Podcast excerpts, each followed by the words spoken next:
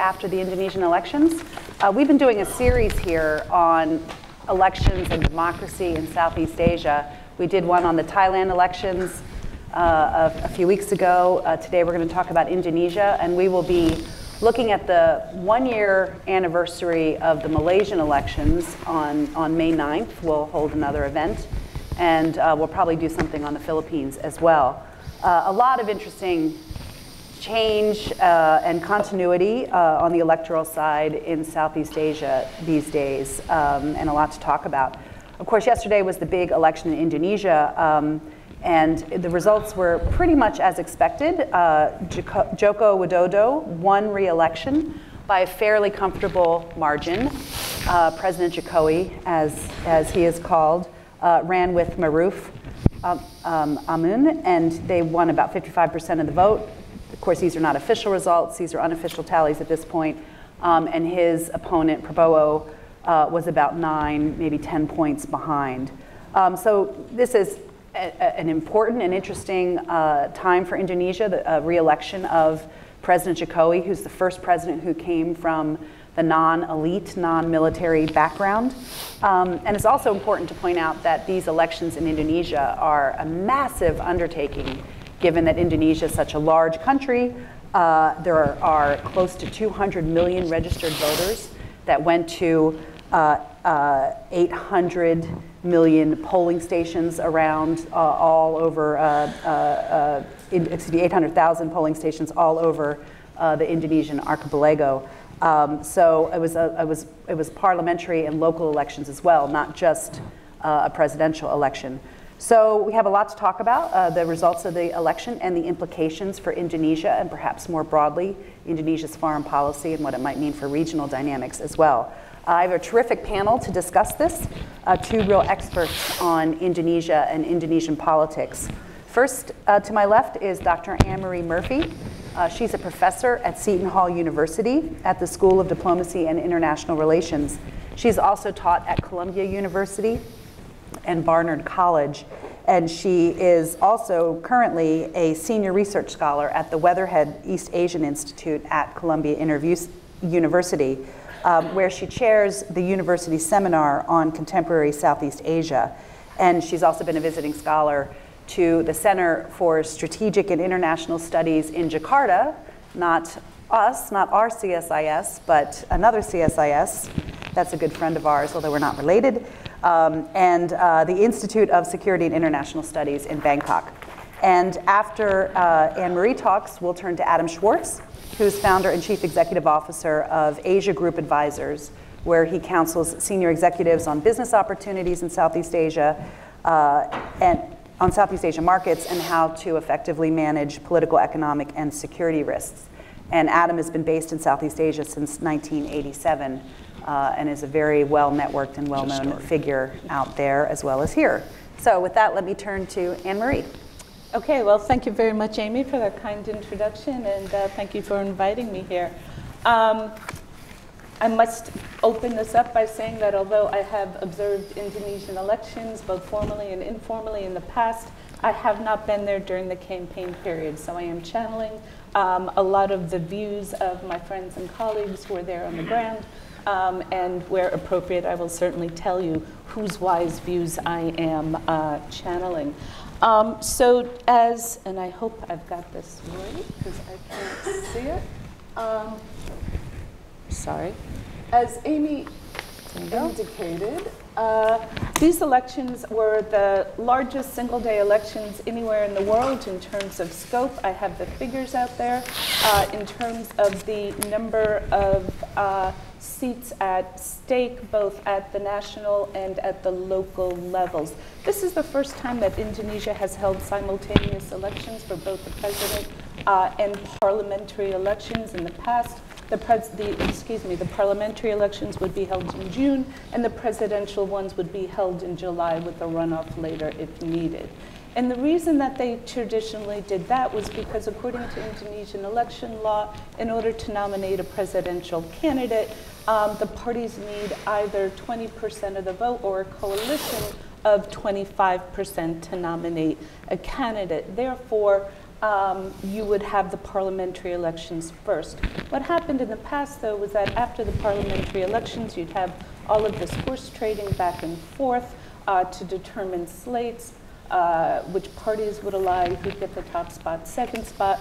And in order to um, reduce that, they decided to hold all of the elections on one day, and the president's uh, candidate slates were announced eight months ago. It also significantly uh, reduces costs. Um, so, as Amy indicated, the um, the big news is that President Jokowi won. I'll talk about the campaign issues in a little bit. Uh, Adam's going to talk about the parliamentary results. I just want to flag that there was a lot of expectations that holding the parliamentary and presidential elections uh, on the same day would produce coattails for members of PDIP, Jokowi's Party, Gerindra Prabowo's, um, and that does appear um, to have been the case. Um, Jokowi did one with win, excuse me, with approximately uh, 55 or so percent of the vote to about 45 percent. These are based on quick counts. Quick counts are not exit surveys. They are actual counts of votes um, at the polling place. So they are real votes, have been very reliable in the past. Jokowi had hoped to get over 60% of the vote in order to match um, SBY's resounding uh, mm. re-election, um, and he fell far short of that. So yes, he won, but certainly not by the margin that he and his allies were um, hoping to win. Um, so when we look at the campaign, um, Jokowi ran on a platform similar in some regards to that that he did in 2014, portraying himself as an effective government reformer who had delivered on his key campaign pledges uh, in 2014, which were A, to expand and enhance social welfare programs, particularly health and education, his infrastructure drive, which is focused not only on major ports, bridges, et cetera, but also bringing roads to many rural communities and portraying himself as a simple man of the people, mm-hmm. as um, Amy indicated, the first president from a non elite background whose rise to political prominence was made possible by direct local elections um, at the uh, gubernatorial uh, level in Solo. So I want to point out that 70% of the Indonesian populace, according to public opinion polls, does indeed approve of Jokowi's performance in office. The same opinion polls, however, showed that only 50% of the respondents intended to vote for Jokowi, why? Because he was not seen as sufficiently Islamic enough. And I'll talk about that in a minute. Um, on the other hand, Prabowo uh, resurrected many of the right wing uh, populist, nationalist, hardline Islamist uh, themes of his last campaign. He rallied against elites, even though he, of course, is one himself. He rallied against foreigners who he blamed for um, exploiting Indonesian resources. Um, and he had the support of hardline um, Islamic conservative elements, obviously, despite the fact that his mother and his siblings are Chinese, or sorry, are Christian. Um, and he also criticized uh, Jokowi for leaving Indonesia extremely weak militarily, claiming that he would significantly boost defense spending. And most critically, for those of us interested in democracy, Prabowo made no um, attempt to hide the fact that he clearly sought to return Indonesia to a much more authoritarian system. He wanted to abolish local elections, uh, restore Indonesia's 1945 constitution, which does away with direct elections for the president, um, and roll back other democratic reforms. And there's an interesting point here that although opinion polls consistently show that Indonesians have strong support for democracy, it also shows significant nostalgia for the Suharto era stability. Um, so that this was a theme that Prabowo could tap into. Um, so clearly, given these campaign agendas, uh, win is a clear victory for democracy and good governance. At the same time, however, I think it's important to note that there were three key trends um, during the election that uh, do not bode well for that. Um, the first one is the rise of um, Islamic majoritarianism. Uh, I want this one Okay, just for a minute. Yep. I'm sorry, I can't see what's up there, and these lights are blinding. So if I look a little bit like a deer in a headlight, it's uh, it's this it's a it's this environment. Um, I just want to put it up here because there's three key themes, right? Uh, the rise of Islamic majorities and the increase in money politics, and the use uh, by Jokowi of the state security apparatus against his political opponents. And when you look at the two VPs here, um, they each embody one of them, right? Mm. Maruf Amin, um, the conservative former head of MU, head of the uh, Indonesian Council of Ulamas, was picked as the VP candidate uh, in order to shield Jokowi from those uh, critiques that he was not sufficiently uh, Islamic. On the other hand, Sandiaga Uno, or known as Sandy. he is a very wealthy uh, Indonesian entrepreneur who was chosen for the um, financial contributions that he could bring to Prabowo's campaign. So again, two kind of weaknesses in Indonesia's uh, election and politics that we see embodied in the VP candidates. So now I'll go to that next slide um, on the rise of uh, Muslim majoritarianism. And here I direct your attention to a really important um, report by Sidney Jones of the Institute for the Policy Analysis of Conflict, where she's really traced this in some good, uh, fantastic detail. Um, arguably, the most significant socio political uh, change in Indonesia over the last 20 years of the democratic era is this rise of um, kind of a right wing Islamic populism. We all saw this uh, demonstrated most vividly uh, in um, 2016 uh, when the demonstrations by what became uh, known as the 212 movement, right, because it happened in December 2nd. Uh, against the Chinese Christian governor uh, of Jakarta, Ahok, who had been a uh, key Jokowi ally um, that ultimately led to Ahok's conviction and imprisonment on blasphemy charges for telling his Muslim constituencies that the Quran did not prohibit them from voting for non Muslims. Um, so, this movement in 2016 really inflamed um, religious intolerance in Islamism.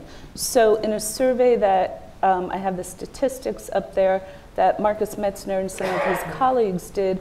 They showed that in 2016, 42.3% of Muslims objected to non Muslims holding office. By 2018, that number had risen to 54.5 or 6%, okay? So that you see this dramatic rise in Islamic majoritarianism.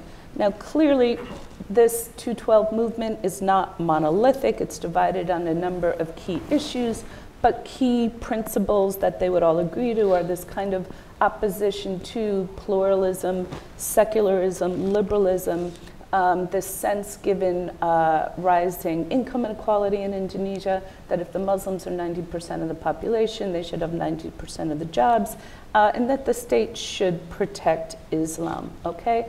So, if this is a key trend, how does Jokowi, who has traditionally portrayed himself and, and indeed been um, a pluralist and a key promoter of um, a tolerant, inclusive Indonesian society, uh, react?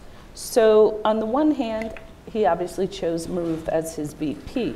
And I think it's important to note that he did this besides the fact that Maruf Amin, as head of the Council of Ulamas, was the one who issued the fatwa against his ally Ahok, stating mm-hmm. that Ahok had indeed committed blasphemy. And this laid the groundwork for his conviction. So, how did Maruf become VP? Jokowi certainly didn't want him. He had another candidate, the former um, chief uh, judge of the Constitutional Court, who, until the announcement of Maruf, was still expecting um, the nomination. However, two key parties in Jokowi's coalition, the two religious parties, the PKB, which is allied with Nahdlatul Ulama, um, the largest Indonesian Muslim social organization, about 40 million people, strong in Java, um, committed to a much more tolerant, um, multi confessional Indonesia. They threatened to walk away from Jokowi if he didn't give the VP slot to Maruf or one of those. And this threat was credible not so much because all of their supporters would vote for Prabowo, but because as I indicated earlier, Indonesian election law requires that candidates have the support of either 20% of, or your party have 20%, or a coalition of parties that have 25% of the vote in the last election. That means that had these two parties defected from Jokowi, they could have formed a coalition and run a third candidate. And it was that threat that really led Jokowi to um, accede to this uh, nomination by um, Maruf. So um, that, that was one way in which he has responded to this. Okay, I need to be on my next slide now, all right? How has Jokowi responded to this? Uh, do I have that right? Yeah. Um, so the second, of course, is that he has given huge amounts of patronage to the Nahdlatul Ulama.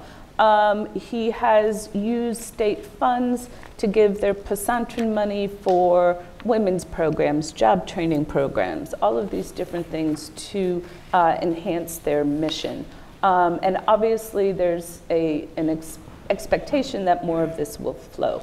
Um, so, on the one hand, this really shored up support um, for Jokowi by and ooh, but it also triggered um, resentment among uh, the other large um, Islamic organization, who is also fighting intolerance. Yes, like NU has conservative and more liberal wings, um, but is very disappointed to see that to fight against the more conservatives, Jokowi is only turning to one group and is using religion to combat religion, which of course is leading to more polarization.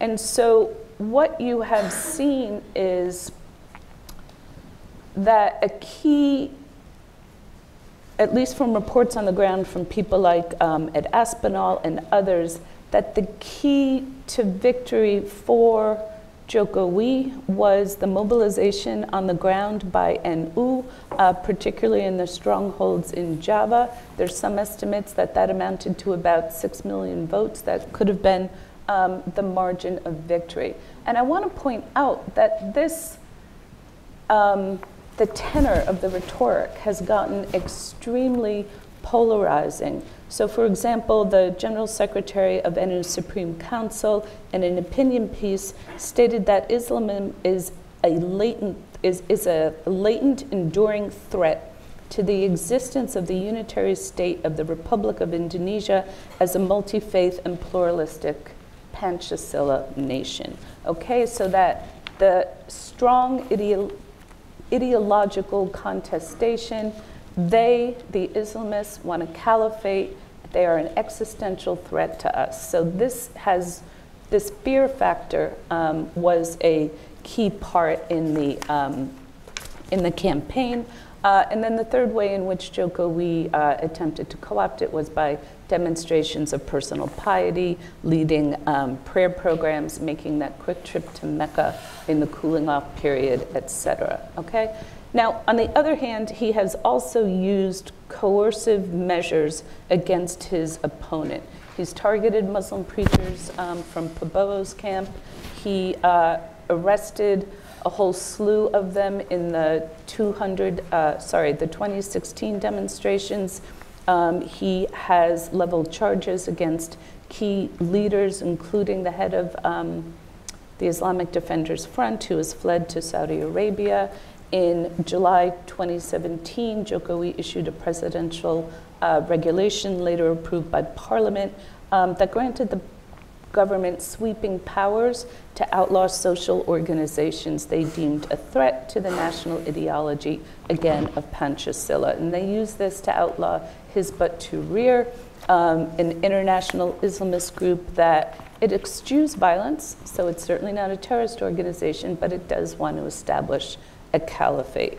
Um, and they have also used the police security forces to clamp down on um, pro opponents, particularly this um, Ganti president or change the president movement.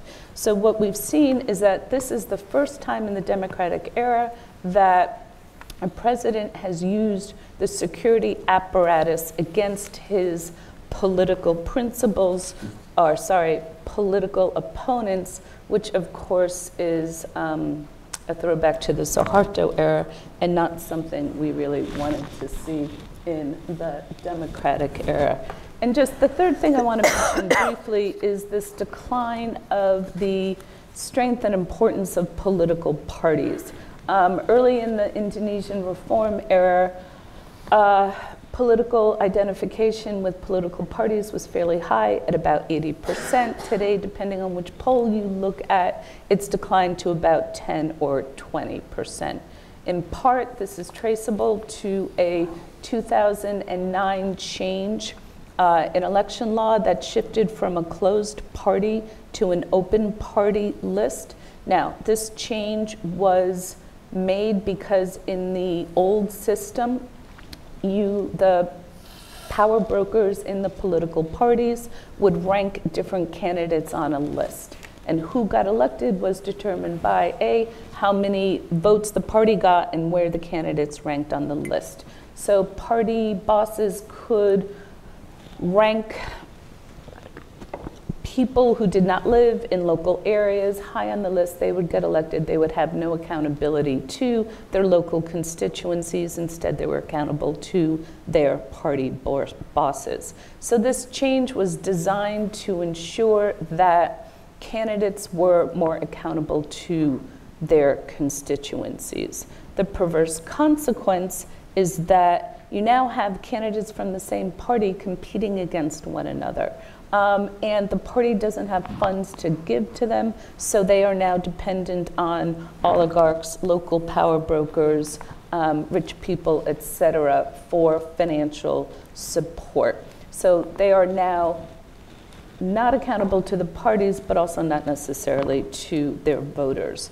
Um, so that what we see then is that this gives power to incumbents. So, in many local elections, at least the last time, you saw two thirds of incumbents being reelected. It gives power to the uh, bureaucrats because they form key uh, parts of local campaign teams because of their ability uh, to distribute patronage as well as their increasing ability to uh, run as candidates. And it clearly uh, stymies bureaucratic reform.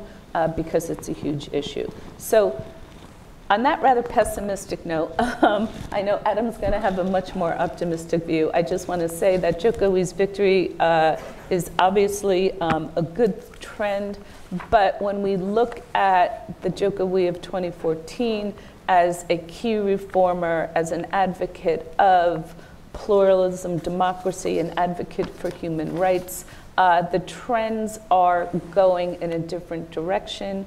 Now that Maruf Amin is VP, it's pretty clear that this trend toward conservative Islamism will continue, and we're likely to see a continued erosion of civil and political rights, particularly for minorities, more contestation within the Islamic community, um, and some other worrying trends. I've talked too long. Thank you very much for your attention. Thank you, Anne Marie. Adam? Thank you. Thank you both. Um, and thanks for, uh, Amy, thanks for, for hosting uh, today's discussion.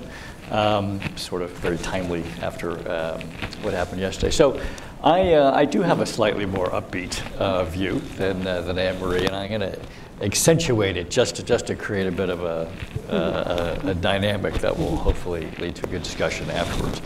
Um, I will start with kind of, um, listening to Anne Marie talk, sort of a a, a, a, comment that I would use to describe Indonesia today that for those of us who have been following um, Indonesia and Southeast Asia for, for a long time, um, seems a little uh, odd to say even today, which is the following, that Indonesia is um, by a considerable margin the most um, robust, lively democracy in Southeast Asia.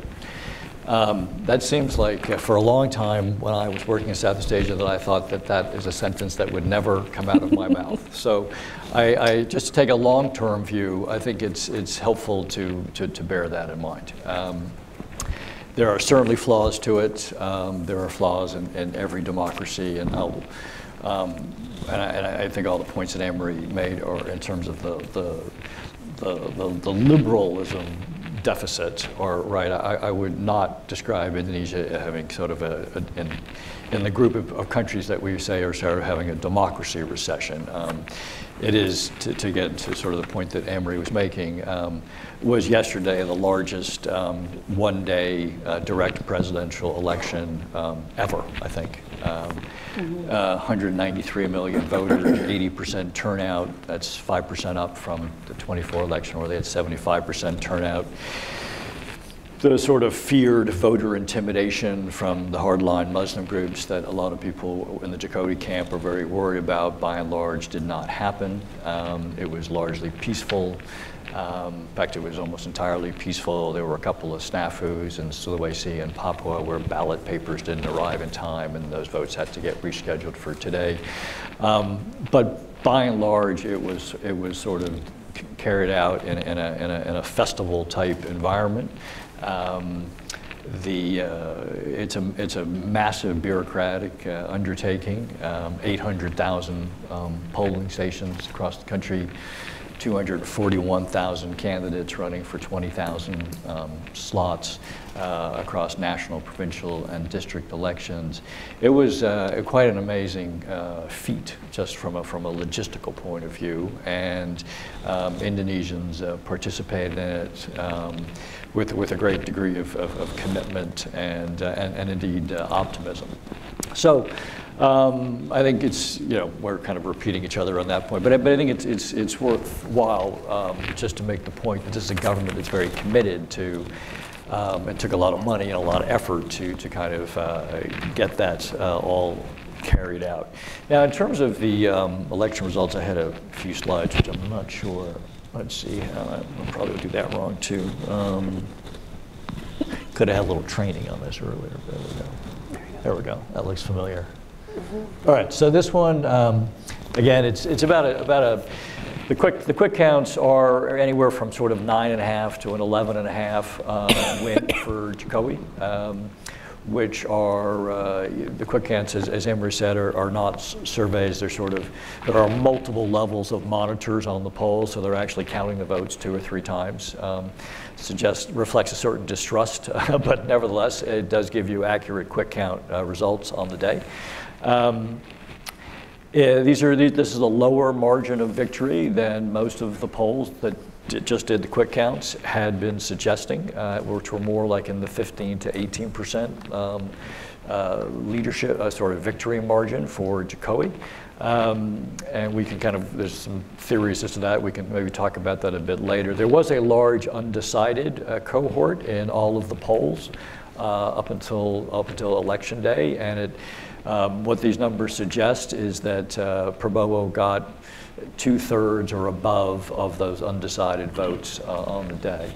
Uh, we don't yet know, uh, there was a big movement, a lot of people calling for um, people to, to spoil their votes, golput, um, and not vote. We haven't seen those numbers yet in terms of what percentage of the votes that was the case.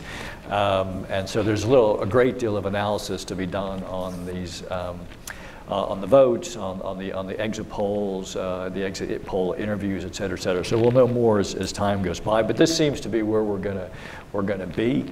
Um, uh, announced early in the day that he felt his party had won 55% of the vote, and then later in the day said his party, his group, had won 62% of the vote. Um, so one immediate question is whether uh, this this margin of victory um, how the Prabowo camp uh, deals with that. They have been um, laying the case for uh, making an argument that there was widespread vote fraud. Um, uh, no doubt there will be some noise from the, the Gerindra coalition to that end. I think most people think that this is enough of a margin of victory to not really put enough wind in the sails of that movement, although Prabowo has called on his um, certain, and in particular, sort of the more um, hardline Islamic followers to uh, to start protesting uh, already to try to influence the the election commission and how it might rule on this. Uh, but again, this is uh, he did the same thing in 2014. It sort of largely fizzled out uh, after a couple of weeks, and this is a larger margin of victory than 2014. So most of our observers think that's probably going to be kind of what's going to happen this time as well. Um, which one did I press last time? There we go. So, uh, but, but provincially, and again, these are, these are early uh, indications, um, he did not do as well as he did uh, last time. He lost half the provinces. He did hold on to East Java by a comfortable margin and Central Java by a smaller one. Um, but he lost, as you can see, pretty much uh, all of Sumatra except for Lampung and Belitung and Bangka out in the sea. Um, we lost two sort of very important provinces in Sulawesi, South and Southeast Sulawesi, that his previous pri- pri- uh, vice president, Yusuf Kalla, had kind of delivered into his corner in 2014. Otherwise, the, the, the provincial outcomes are largely uh, the same. Um, the, the data is still coming in as to whether the coattail effect actually happened or not. There's, there's quite a lot of evidence that suggests that it didn't, that um, out in local elections that um, people didn't even really talk about the presidential candidacy. It was, you know, the kind of the, the classic all politics is local. It was people using local issues and personal loyalties and family relations, et cetera, were sort of stronger drivers of, of uh, votes. And so as a result, you've got um, a pretty diverse set of, of uh, well, you still have the same diverse set of parties. You actually, we actually have one less party than we had last time. Uh, we had 10 parties last time, now we have nine. Uh, Hanura, one of um, Jokowi's parties, did not make the 4% threshold. Um, we still have four uh, parties that uh, describe themselves as Islamic parties, PAN, PKS, P3, and PKB. Um, there was, there was uh, a lot of, um, although I think it was PAN, just barely made it over the, the limit. There was, uh, earlier, earlier in the cycle, it looked like both P3, uh, PPP and, and PAN would not make it over the 4% threshold, so we'd only have two parties that explicitly describe themselves as Islamic parties in the parliament. In the end, that did not happen. All forward there. The, the hardest line, um, Islamic Party, PBB, um, Yusril Mahendra's party, um, did not uh, get over, not actually get close to the uh, 4% threshold, uh, nor did um, Tommy Soeharto's uh, Berkarya party and uh, the other, uh, and, and, and, five others. So there were seven parties, there were 16 parties that ran, only nine made it over the 4% threshold. There's still some, re- there's a process of reallocating the seats that those other seven parties won to the others, and um, uh, that's still a little bit, there's some confusion as to what the formula for that is, uh, is going to be. Um, he has a smaller coalition, uh, Jokowi does, than he did in, in, in 2014. Um, 2014, he had about 60% of the parliamentary seats were sort of, at least nominally in his coalition. Now he's down to about 53% um, which suggests that there's some horse trading um, to come up quite quickly. And then the obvious party for for Jokowi to try to bring over would be the Democrats, uh, the party of former President uh, Susilo Bambang Yudhoyono. Um, this is probably uh, suggests a good job is in the offing for SBY's son Agus uh, in Jokowi's next cabinet. Um, uh, clearly, there were signs at the end of this coalition that SBY had come to regret his decision to join Prabowo's coalition. Uh, at the big April 7th rally in Jakarta by uh, Prabowo and the Gerindra coalition, which was dominated by basically the more um, uh, Islamic uh, parts of the Gerindra coalition. The Democrat Party did not even show up. Agus Yudhoyono did not even um, attend the event. Uh, and SBY subsequently wrote a public letter to uh, Prabowo uh, castigating him for such overt identity politics and kind of a, a a walking away from the, the Indonesian pluralist tradition. So uh, I would say that that party is probably the, the clearest one up for grabs. Uh, at any rate, um, SBY tends to operate as a fairly independent character anyway. So essentially, he'll probably be counted in Jokowi's coalition whether he says so or not. Um,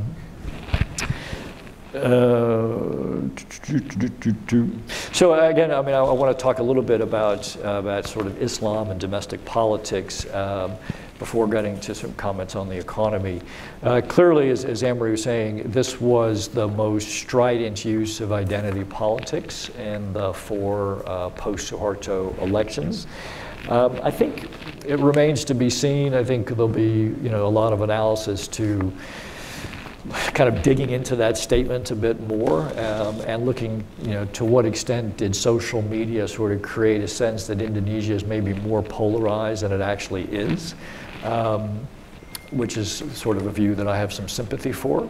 Um, it clearly, uh, you know, with, with 86 or 87 percent of Indonesians um, describing themselves as Muslim. Uh, um, obviously, Islam, you know, the, the, definition of Islam and, and, and one's thoughts about the role of Islam in politics and at a, at a, at a, at a community level and at, a, at an individual level, to what extent you, you think first of Islamic interests when you walk into a voting booth are all sort of subject to a great deal of analysis post this election. But at the end of the day, um, the numbers are the numbers, and the plural, more pluralistic, more optimistic view of Jokowi has prevailed over the what became a very dark, dystopic uh, view of the world. Um, if I can say this in Washington, almost Trumpian view of the world um, that Prabowo put forward, that basically everything outside the borders was hostile to Indonesia, was trying to exploit Indonesia, was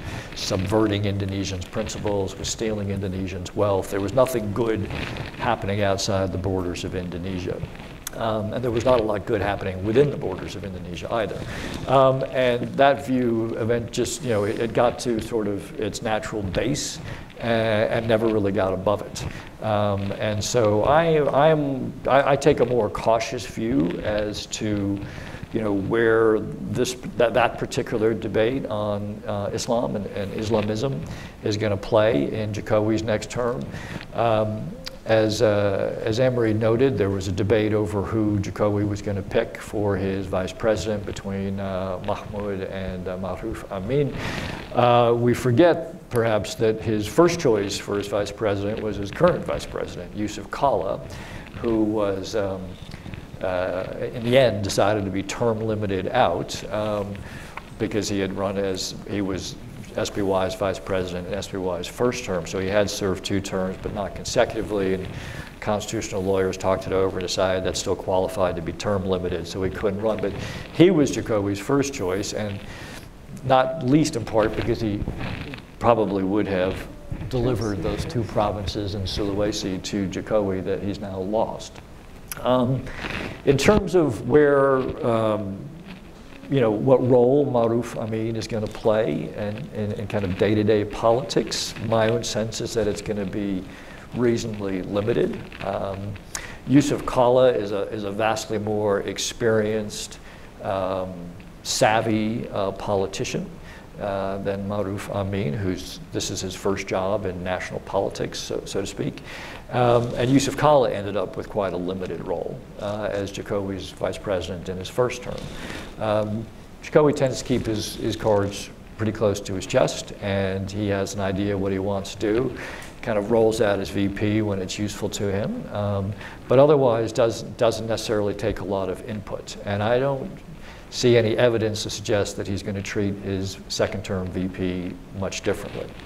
Um, You've got then a divide between sort of formal representative um, uh, Islamic groups and non-formal groups. So you have, we have, lost that chart. Yeah, we have, we do have four Islamic uh, parties here. The, lar the largest of one, by the way, uh, the PKB, um, in, in Jokowi's camp. Uh, the quote that Anne Marie made for the Secretary General of the Nahdlatul Ulama, which is the largest Muslim organization in Indonesia, describing Islam as the greatest threat to Indonesia's unitary state is a pretty stark and um, frankly pretty compelling reflection of the divide within Indonesian Islam. So I, I think we need to be careful to jump ahead of the story in terms of where, you know, the, the, monolithic nature of Indonesia Islam.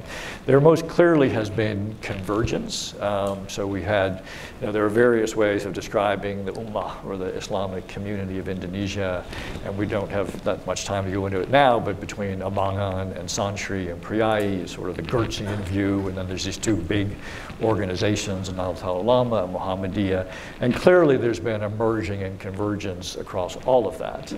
Um, but that doesn't mean that they're all the same. Um, there's still fairly large divisions within these streams of Indonesian Islamic thought. And I, I again, I, I'm sort of as interested as many of the, of the scholars are about what the data is going to show about whether appeals to religiosity or religious themes uh, counted for much in the end of the day uh, in this vote.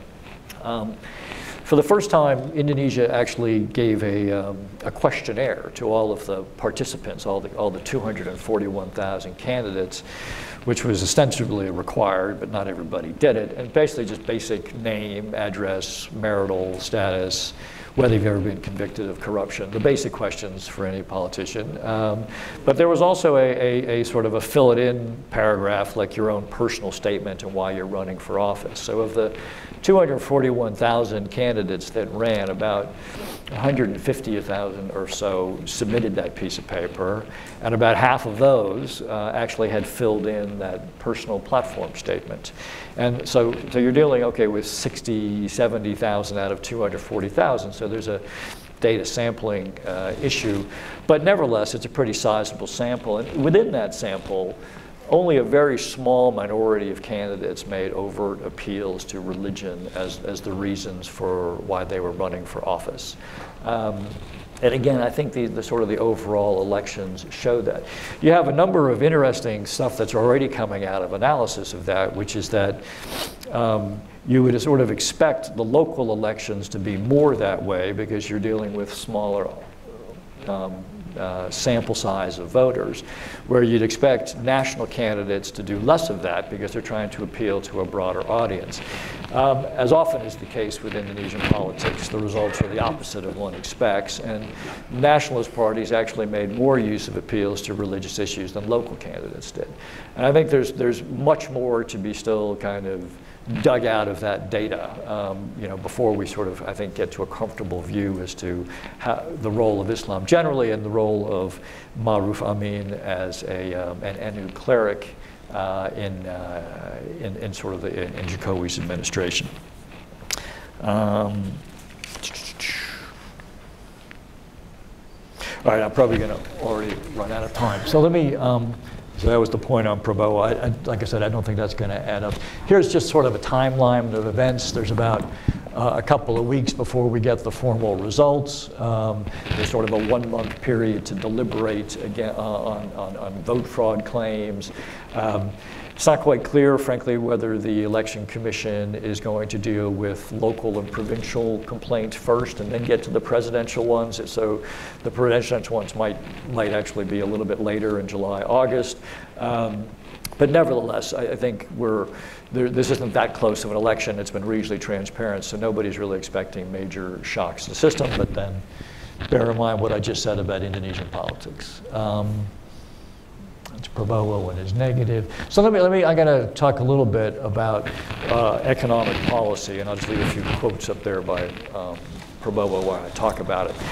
For foreign investors, this was a particularly unedifying experience watching Indonesians campaign. Um, the, the campaign rhetoric from both sides ranged, ranged from nationalism to outright xenophobia.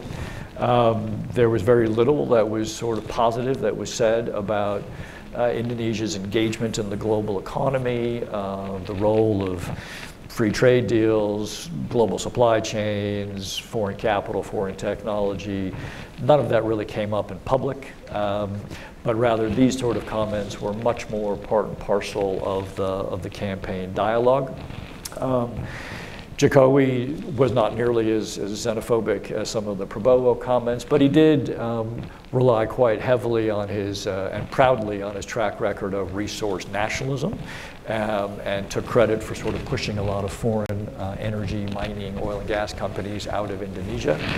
Um, and, and, and, and, while took a more um, sober view of the need for Indonesia to maintain um, uh, its engagement with the global economy, never really got too specific on that. So, uh, you know, our, our sort of advice has been really to try to like not listen too much, um, uh, but actually watch what's happening as, and instead of being what, watch what's being said or listen to what's being said. Um, nevertheless, you know, campaign rhetoric is no substitute for math. Uh, Indonesia faces an, an enormous uh, financing uh, gap. Uh, and that's just to maintain growth at the current roughly 5% level, much less to try to step it up to the 7% annual growth level that Jokowi promised in 2014 and did not deliver on. He's not any longer promising that, by the way. Now he's sort of talking 5.5 to um, maybe 6%. Um, there's a $350 uh, billion infrastructure deficit, um, according to Indonesia's own numbers. Um, there's about $150 billion needed just to kind of invest in, kind of from a capex ex expenditure point of view, in the oil and gas and mining sector. Um, Jokowi has done a lot of good things in his first uh, term, including, um, and, and, probably most specifically, on hard infrastructure. Um, he promised to build uh, 1,000 kilometers of toll roads. Uh, to put that in perspective, in 2014, Indonesia had a total of about 800 kilometers of toll roads um, since the beginning of uh, independence. He's built about 800. So he's not going to quite make it, but he's going to get close. Um, he said he built 15 airports. He built 10, and a few others are being built. He's built over 100,000 kilometers of village roads. Uh, the one area that, he, that he's fallen well short of was the 35 gigawatt um, uh, plan for, for power generation. Um, he's only, only about three gigawatts, so less than 10% have been installed, but another 11 or 12 gigawatts are um, already been financially closed and under construction. So he'll get to almost half um, by, by next year. So there's, I mean, to, to give him credit, there's been a, a, a, great deal accomplished on the infrastructure side. And for those of you who have been in Jakarta recently, the, the new MRT is opened up and uh, it works quite well. Um, there's been other elements of his economic performance from fiscal policy to monetary policy that's been very prudent. Uh, the budget deficit that was bouncing up against the legal cap of 3% of GDP is now down below 2%. Monetary policy has been very prudent to manage the currency slide last year. Uh, all in all, it's from a, from a monetary fiscal point of view, it's been a very prudently run administration. Um, people would argue, in fact, that it's been overly conservative, that they should be using the government in a more Keynesian way to kind of pump the economy more, which is not a, um, it was not a particular criticism that we thought he'd face uh, a couple of years ago, but, but, but that's, that's where we are. All that said, all that massive infrastructure that's been built, Indonesia still lags well below its peers in terms of infrastructure. So in the infrastructure, in the World Economic Forum's competitive index on the infrastructure rating, Indonesia is still below India, Thailand, Malaysia, Vietnam, uh, and much below China. So there's still, you know, it's not, it's not to say that that job is done. There's still a long way to go, but Indonesia has certainly closed the gap to its regional peers, uh, frankly, to a degree much greater than people anticipated Jokowi would be able to do. Um, within his second term, he's, he's, he's looking to continue that, but also to extend that into soft infrastructure. Uh, whoops, that's the wrong button, as usual. Uh, how do I get rid of that one? That way. No, You have to point it that way. Got to point it there. Yeah. Counterintuitive. well, it's, I got, I, yeah, then we're going to leave you forever with this chart. Um, I'm going to need some help here because it, it's not working. Uh, Is there a child in there? Carl, do you want to like uh, take over? All right, I give up. Um, Amy, I'm going to need some help. I can't get that off Yeah, I'm the, looking for the help. chart. and no one- or tech help. So I'll just keep talking. All right. Um, uh, so what, are, what are things he has to work on? Uh, Indonesia does not collect enough tax. Uh, whether its tax ratio is 9% of GDP, as the pro camp claimed, or 12%, as Jokowi claims, it is well below um, all the neighbors. Uh, Thailand, Vietnam, Philippines, Malaysia are all at 15 to 18%. Um, doesn't sound like that big a gap, but it makes a big difference. Um, is there any help coming for that one? I, he- one, I can try and then we'll, Brian, can you get on Andrea, please? Yeah, I don't know. Yeah. Can you get Andrea? That's a, that's a We'll, no. we'll, we'll, we're working on it. All right, I've, I've, um, damaged the CSIS. uh, So uh, his, his second, his other commitment for term two is basically to push into soft infrastructure, into health and education in particular. Um, There's a variety of measures for this, but on most of them, Indonesia scores poorly. Um, uh, In, in both health and education, it's, uh, its students' performance on STEM tests uh, come out uh, very uh, poorly, uh, even by emerging markets. Oh, there we go. Which slide would you like? Tax ratios. Um, now I've lost the thing. Uh, probably, probably just as well. Um, uh, what's this one? So uh, corruption, it's done very well. The, uh, Indonesia is the, is the red line. And so from a, from a, uh, uh, dealing with corruption, Jokowi has done, I was actually quite surprised to see this number because corruption is not exactly a disappearing thing in Indonesia. But um, the KPK, the, the, the Corruption Eradication Commission, has been very active. It remains very publicly popular. Um, and it continues to be effective and to sort of tackle new, new things. Um, this is the uh, doing business. Again, Indonesia has gone from 120, I think there's about a total of 180 countries ranked. It's the World Bank's Ease of Doing Business survey. Um, it was about 120-ish when Jokowi came into power. It's now down to seven, low 70, 72, 73. So that's an enormous improvement, although uh, it does again remain sort of below uh, most of its regional peers. So there's, there's, there's more room still to go.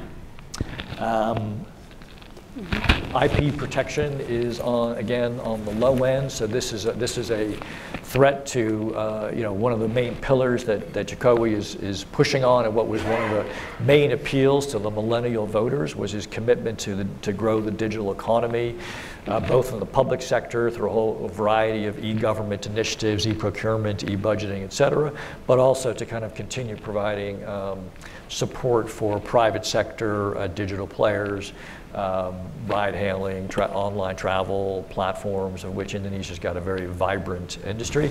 So improving IP protection is going to be is going to be key for, for all of that. Uh, and in, as, you, as you can see, has got a ways to go. Um, I'm going to run out of time there, so that's not me anymore.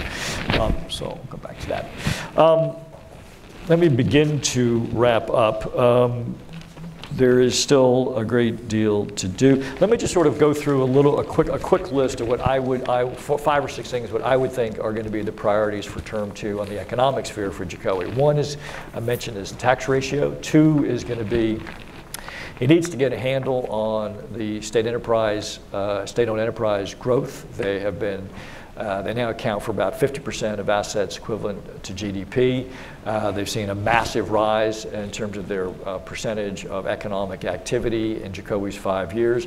A lot of that started because he wanted to push his infrastructure agenda very hard and fast, and it's just a lot easier to get SOEs to do what you tell them to do than private companies. Um, and there was probably a, a defensible argument. Uh, what's happened over time is that those SOEs given bigger balance sheets, given bigger capital injections from the national budget, have just continued to grow and grow and are pushing into all kinds of uh, areas that was not originally uh, in the plan. Just this week, uh, state-owned banks announced their own digital e-wallet, LinkAja, um, and every week there seems to be something like that. There are now uh, over 800 subsidiaries.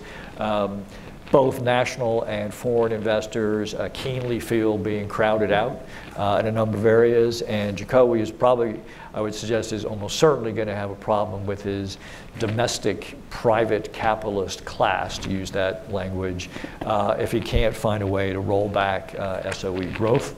Um, it needs to continue uh, deregulating and, and, and sort of removing bureaucratic red tape. Again, to give them credit, there's been a lot of progress in this area in term one. Uh, we talk details maybe later, but uh, it's, it's, it's, it's more than lip service. There's been, and that's what accounts for that big, big gain in the, in the doing, ease of doing business ranking. Uh, but there's still a lot more, a lot more to do. Uh, he needs to continue engaging with the global economy, notwithstanding the, the, the, bulk of the campaign rhetoric. Uh, and again, to his credit, uh, there's been a lot of that happening even while this campaign was going on. So the uh, Indonesia signed last month or maybe two months ago a comprehensive economic partnership agreement with uh, Australia. There are a number of other FTAs being negotiated, including with the EU. Uh, I would argue that that remains critical to Indonesia's economic future because it's going to be those sorts of deals that are probably are his best chance of, of, of increasing domestic competitiveness by, by essentially bringing in a, a, greater degree of competition in a number of industries that are now being opened up in these FTAs.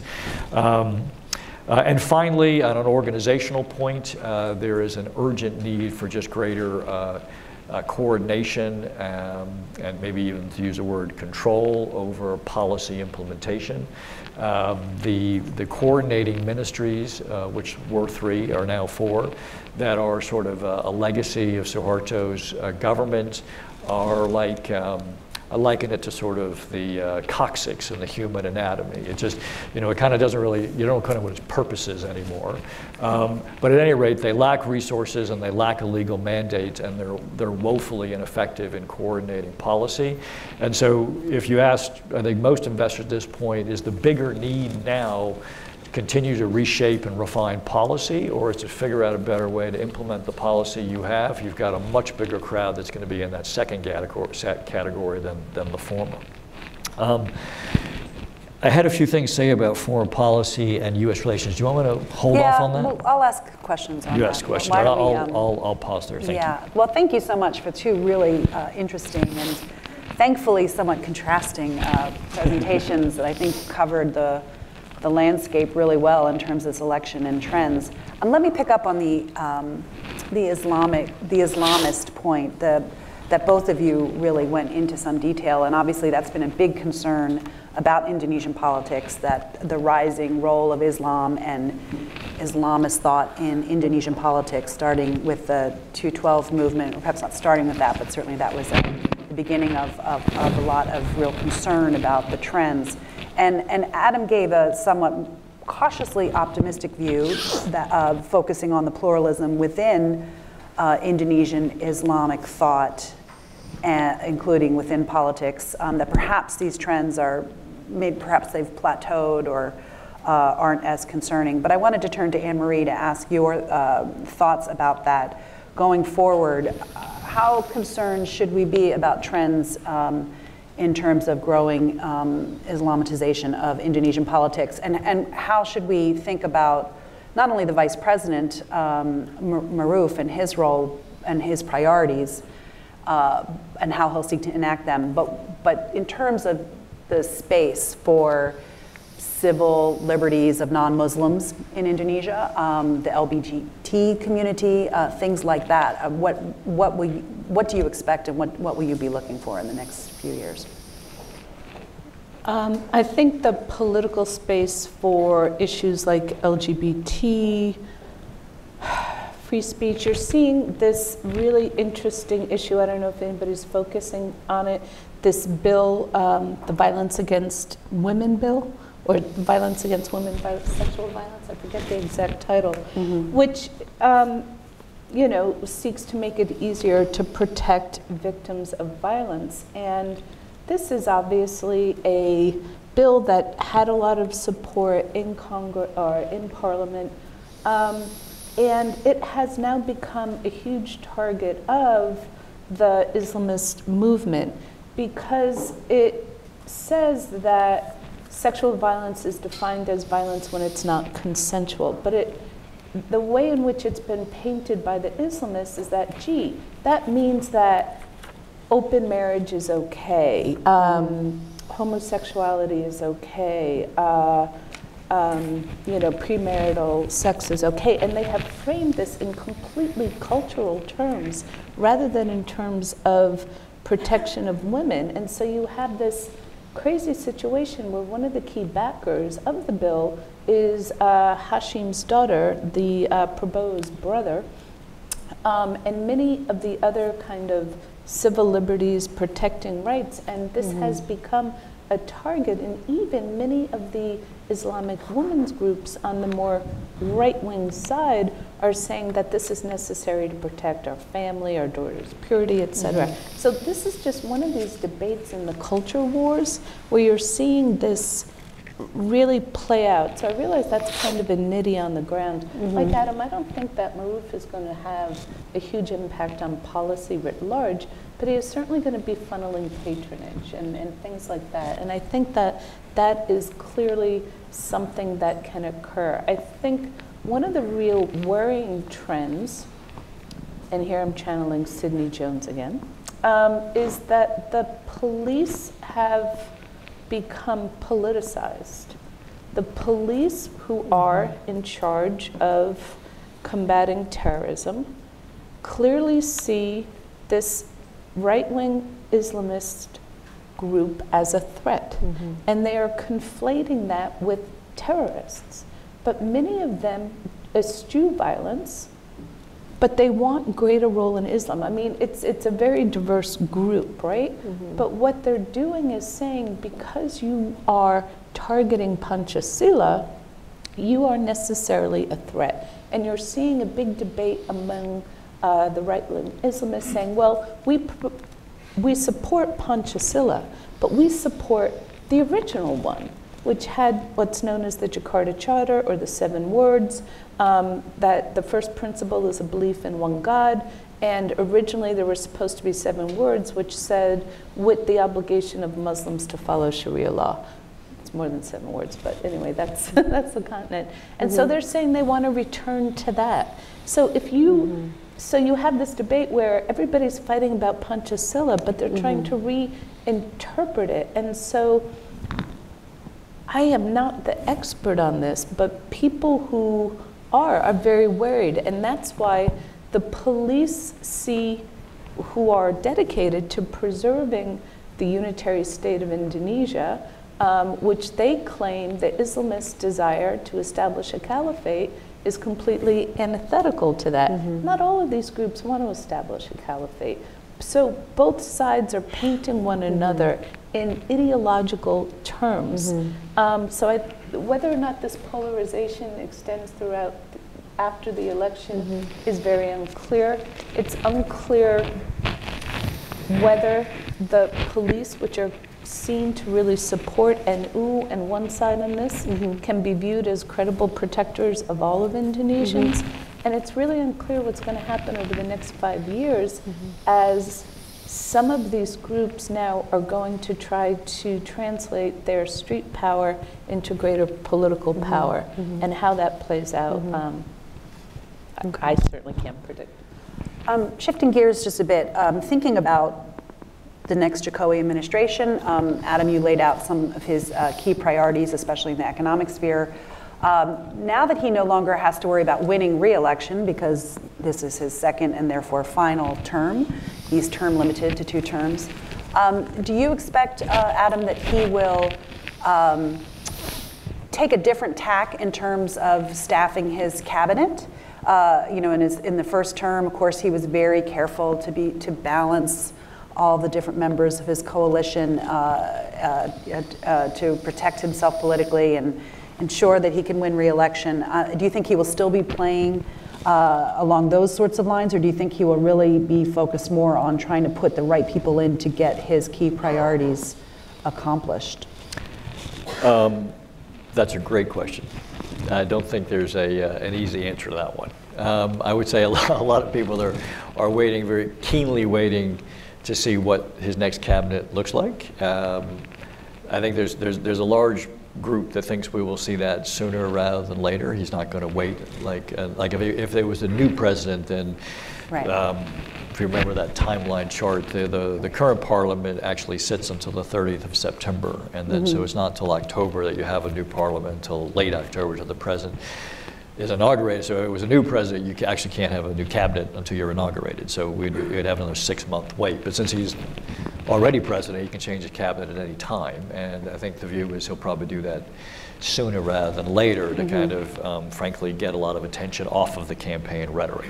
Now, what he does with that, of course, is, is still open. You know, a lot of a lot of different views on that. Um, I don't know whether, whether history is any guide here, but at this stage of the game in 2009, when SBY was in, you know, in between his two terms, there was a great deal of hope, um, not least because he kept saying it, uh, that he was going to, because he didn't have to get reelected again, he could be much more open and, and, and progressive and reformist, et cetera. And as we know, that didn't really happen.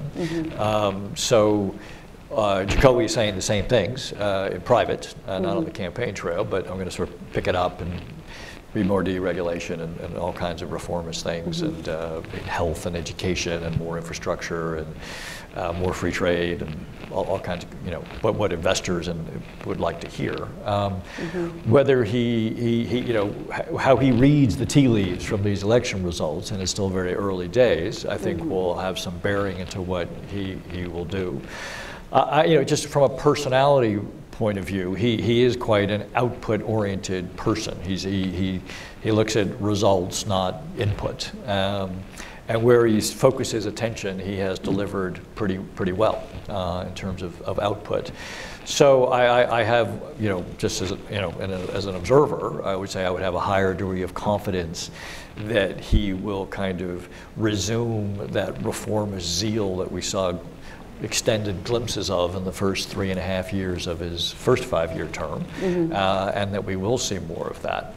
Um, but, a, but a lot will depend on the cabinet, precisely because of the point I was making earlier that he, he doesn't really have a good, you know, I'm going to use a military term here, but a command and control system for his cabinet. He, mm-hmm. there, was a, there, was a, there was a unit called UKP and PAT, which sort of was in the president's office that was created under SBY that kind of tracked you know, the, what each minister was supposed to be doing and whether they were doing it and that kind of thing. And it was one of the first things that Jokowi shut down when he became president in 2014. Nobody really knows why, but he, its, its, its, its, its absence is keenly felt because without the office of the president having the means to kind of keep track of what the, what the, what the ministers and what the ministries are doing, um, and the coordinating ministries simply not being effective um, in this kind of current parliamentary presidential uh, mix uh, that Indonesian politics has become, um, it's very hard for a president to keep track of things. And so, what, what that means, uh, you know, that relevant to your question, is that getting good technocratically competent people in at least the six or eight ministries that kind of matter in the economic sphere will be, I think, the major milestone in terms of what investors are going to kind of keep their eye on to make their to come to an answer to your question. Okay, great. And then finally, on the implications for Indonesia's foreign policy, um, uh, to, to either or both of you, um, wh- what do we, what do you think a, a second term of Jokowi will look like? You've talked about the trade um, um, interests. You- Perhaps he'll he'll return to his free trade agenda, focusing on some free trade agreements. But do we expect uh, Jokowi to perhaps be a little more engaged in regional or global affairs. There's been a lot of disappointment, obviously, in the international community that Jokowi has played such a passive role, given Indonesia's tradition of leading ASEAN and, and having a more, uh, you know, more of a leadership position, certainly within the region. And, and, and, and Jokowi has been relatively passive compared to his predecessors. Do you think that will continue based on Jokowi's own interests and priorities, or do you think there may be um, room to have more of a regional role or global role? I really don't see it.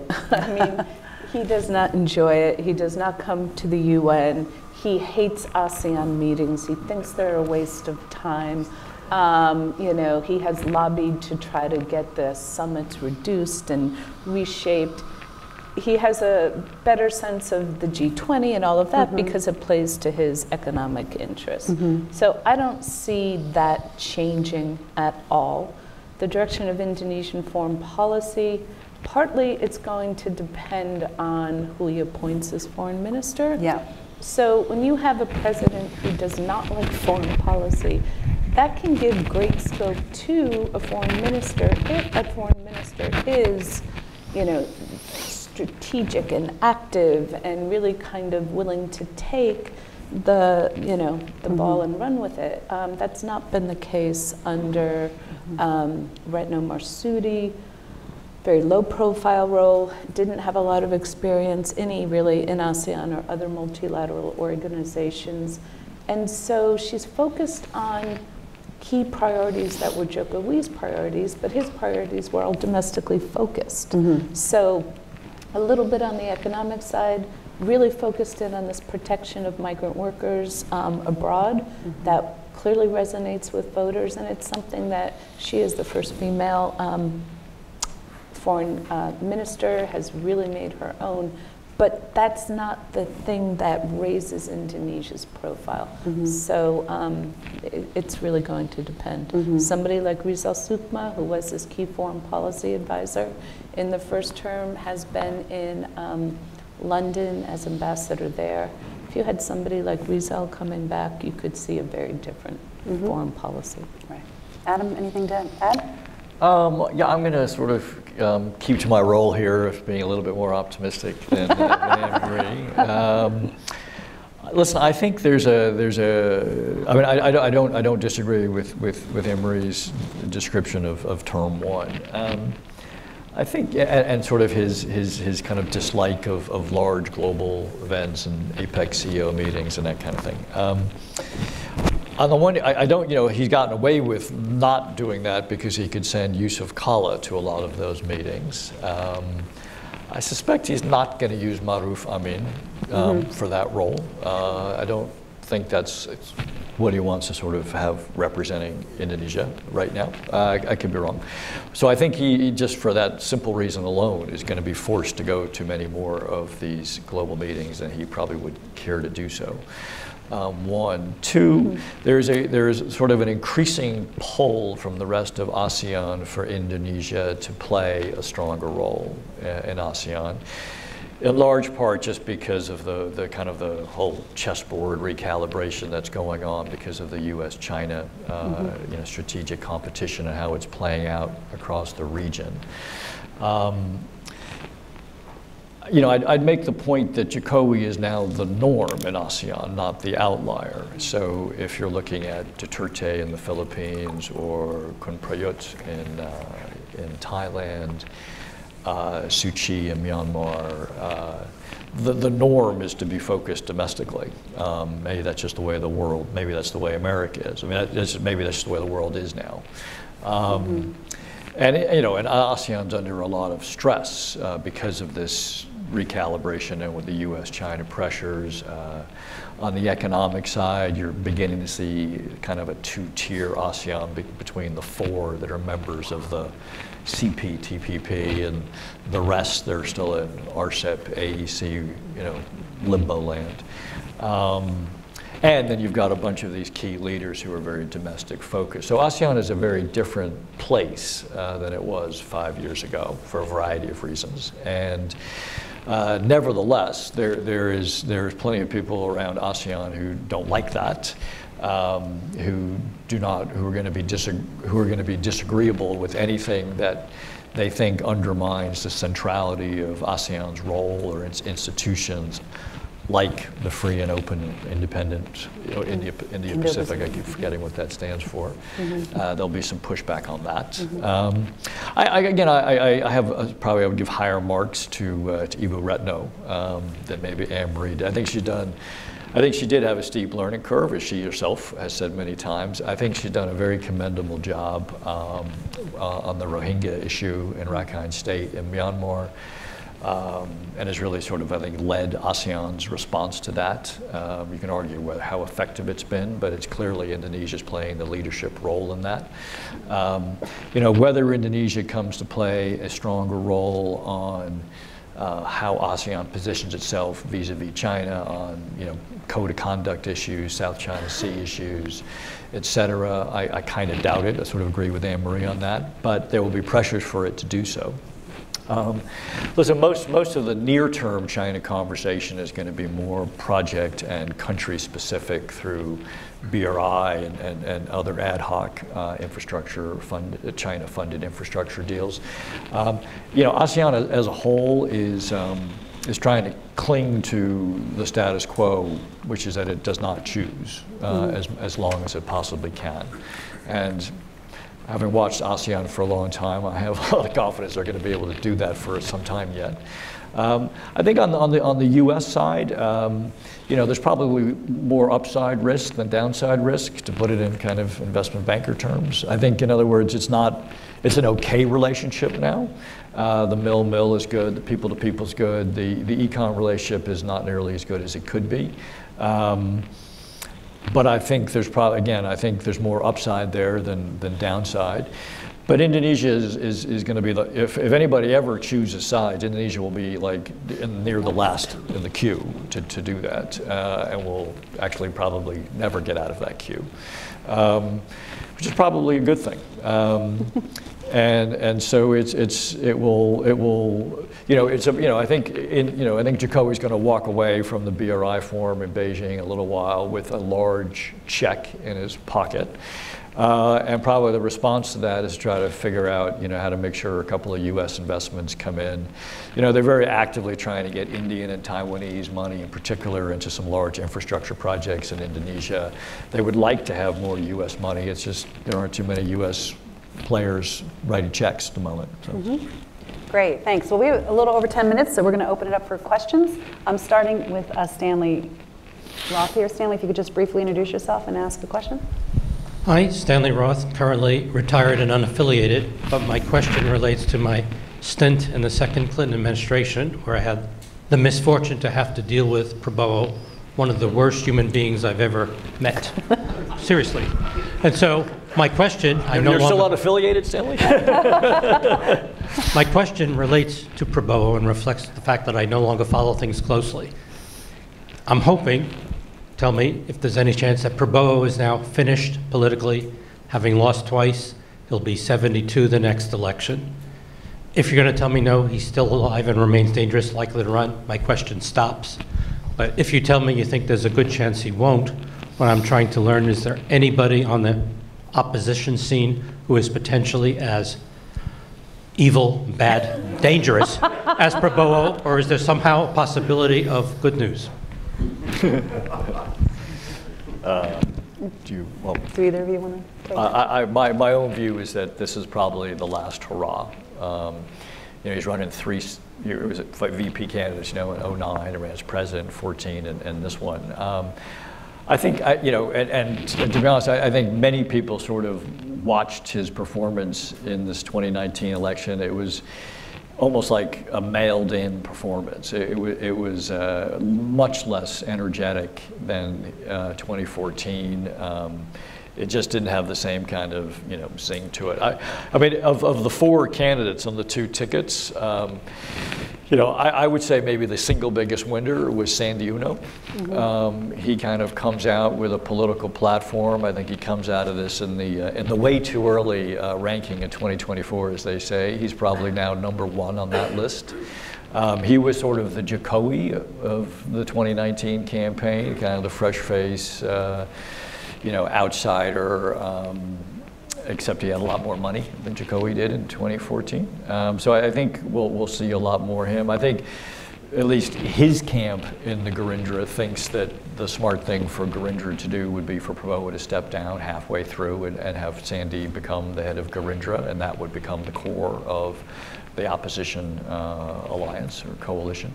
Um, you know, the, the, some of the Islamic um, group uh, that's close to, uh, to Prabowo won't be happy about that. Um, but in the end, you know, it's kind of it's kind of like where we were in 2014, where, you know, Megawati did want did not want to accept the poll saying PDI-P is going to do twice as better if we run Jokowi than if we run you. I think we'll probably see something similar in 2023 in Gerindra polls that, you know, um, Sandy Uno is going to do much, much better in, in, in the party, for the party if he runs than some of the other, Isla- you know, some of the people from the Islam, hardline Islamic camp around him. That's my two cents. Um, Carl, you had a question? Uh, We all reflect where we come Could you just introduce from. yourself first, quickly? We all reflect our past and where we come from. And I'd like to ask about corruption because I come from Boston. Uh, and I thought we invented it. Uh, no, uh, I recently read a study indicating that a third of the voters in uh, the last DPR election accepted money. Now, the good news is two thirds of them didn't stay bought. Uh, and, but 10% of them did, at least according to this study. Do you know of anyone who's working on this at the local level with regard to this election that we've just seen? I, I, I don't know in terms of scholarly work on it. Um, journalistically, there, there doesn't, I, I haven't seen compelling you know, sort of journalistic accounts that suggest that corruption in this election was worse than any other election, for that way. Um, you know, I mean, vote, vote buying is, you know, uh, you, vote buying is one of those terms that lends itself to different definitions. Uh, I, I, my, my, I mean, there's, there's, there's money in the system, uh, but there's not that much money in the system relative to the number of people that would have to be bought to make a difference, right? I mean, it, it, it's, it's a scale issue. Um, so, you know, whether money, politics, or vote buying is a bigger factor in Indonesian democracy than, you know, any other emerging market democracy or, or even a developed country democracy. I, I don't, I don't see that as a, as a, as a myself as a. I don't. I have not come across any evidence suggesting that as a that is a principal driver of electoral outcomes. Anne Marie? Um, I just want to say two things. Number one, um, you didn't have a lot of vote buying early in the Democratic era because people voted for parties and you had that party identification. The vote buying, particularly at the local level, um, really increased substantially after the 2009 open list, but also in 2005 when you had direct local elections. Um, so then you had uh, folks doing that. Um, Ed Aspinall and um, Ward Berenschot, they just came out with a book, Clientelism on Money Politics, and they have studied exactly what you said at the local level. So they're the experts. It's very interesting to know how much money changed hands. Hmm. Well, but they also show, oh, I don't know the number, but that even the candidates who give the money only expect 50% return, that 50% of the people that they give money to will hmm. vote for them. Okay, Marvin? Right, right here's- Yeah, could you introduce yourself briefly, Marvin? And Uh, Marvin Ott, um, formerly federal government, now Wilson Center in Hopkins. Um, Foreign policy question, uh, rise of Islamist sentiment, you know, exploring that. Does this have any foreign policy implication? A sort of simple thought would be, okay, if I'm increasingly conscious of my Islamic identity, China now becomes more of an issue and a problem for me when I think about foreign policy, particularly given China's record with the Uyghurs. But I- if I'm a voter in Sulawesi, I may not know anything about that. So, in- any spillover? Yeah, any, any sense of how the Uyghur issue is playing or not playing in Indonesia? It's becoming much stronger, okay? So this notion that Islam requires Muslims to come to the aid of their brethren when they're being attacked, particularly by non-Muslims, has always been strong, right, in Indonesia. That's why the Palestinian issue is such a key one. It's a domestic political issue. Um, and this is one of the few issues, right, support for Muslim communities abroad that are being repressed, that you really do see public opinion as a kind of bottom up pressure on the government, which, as um, Adam notes uh, with the Rohingya issue, that's one of the reasons that uh, Foreign Minister Marsudi really had to take um, such a big role on that. um, because she was pressed until you had all of the really horrific displacement uh, over the last few years. Yudhoyono, earlier in his term, would say, oh, you know, Myanmar's transitioning to democracy. We had our sectarian violence. It's not a big issue. But with the explicit targeting of the Rohingya, it's a completely different scenario. You've also seen it with the Uyghurs. That's playing, um, it's becoming a much greater focus. It has not, and it's been, it was used against Jokowi in the campaign, right? You're cozying up to China for money, you're not protecting the Uyghurs. Adam, I don't know if you want to respond to that, but I might pile Sure. on another Um, question, which is, um, in, in addition to how the Uyghur issue is playing in Indonesia, we of course know that the Muslim ban, and even much more prominently, the, the, the U.S., the Trump administration's decision to move the embassy uh, um, um, uh, to Jerusalem triggered the largest protest in Indonesian history. So is there sort of an imbalance there, or are, the, are both uh, dynamics at play in I think the, the, listen, the Palestine issue is, is, is, a, is a very sensitive one for Indonesia. It's, they've always been very, very strong on that. Um, I, I, again, I keep it to my role. I, I- disagree a little bit with Anne Marie. I, I, kind of expected the Uyghur issue to come up. It's sort of an obvious stick for the Islamic groups behind Prabowo to use against Jokowi. Um, in particular, because they're largely anti-Chinese as well. Um, they largely didn't. I mean, it was a peripheral issue. Uh, it didn't really come up in the in the one prudential debate that was supposed that was on foreign policy. Um, to your point, it's just not something. I mean, Indonesia is, is sort of like a lot of big nations. It's it's largely inward looking. Um, there isn't a lot of, of, of, of coverage and interest in, in, in the outside world, including the Uyghur issue. Even even the Rohingya issue is limited to a sort of a fairly small minority. Um, Amy made the point that I was going to make was that you know just because of you know the news and how it works, uh, probably far more Indonesians are aware of you know um, the U.S. ban on you know the Muslim ban than they are of the Uyghur issue. And just from a, a pragmatic point of view, to throw another sort of log on the fire, as angry as, as, as Indonesians were about the U.S. decision to move the embassy in, uh, in Israel, and angry as they were with Australia to support that move, it did not stop them from signing a you know, very wide-ranging economic partnership agreement with Australia a month ago.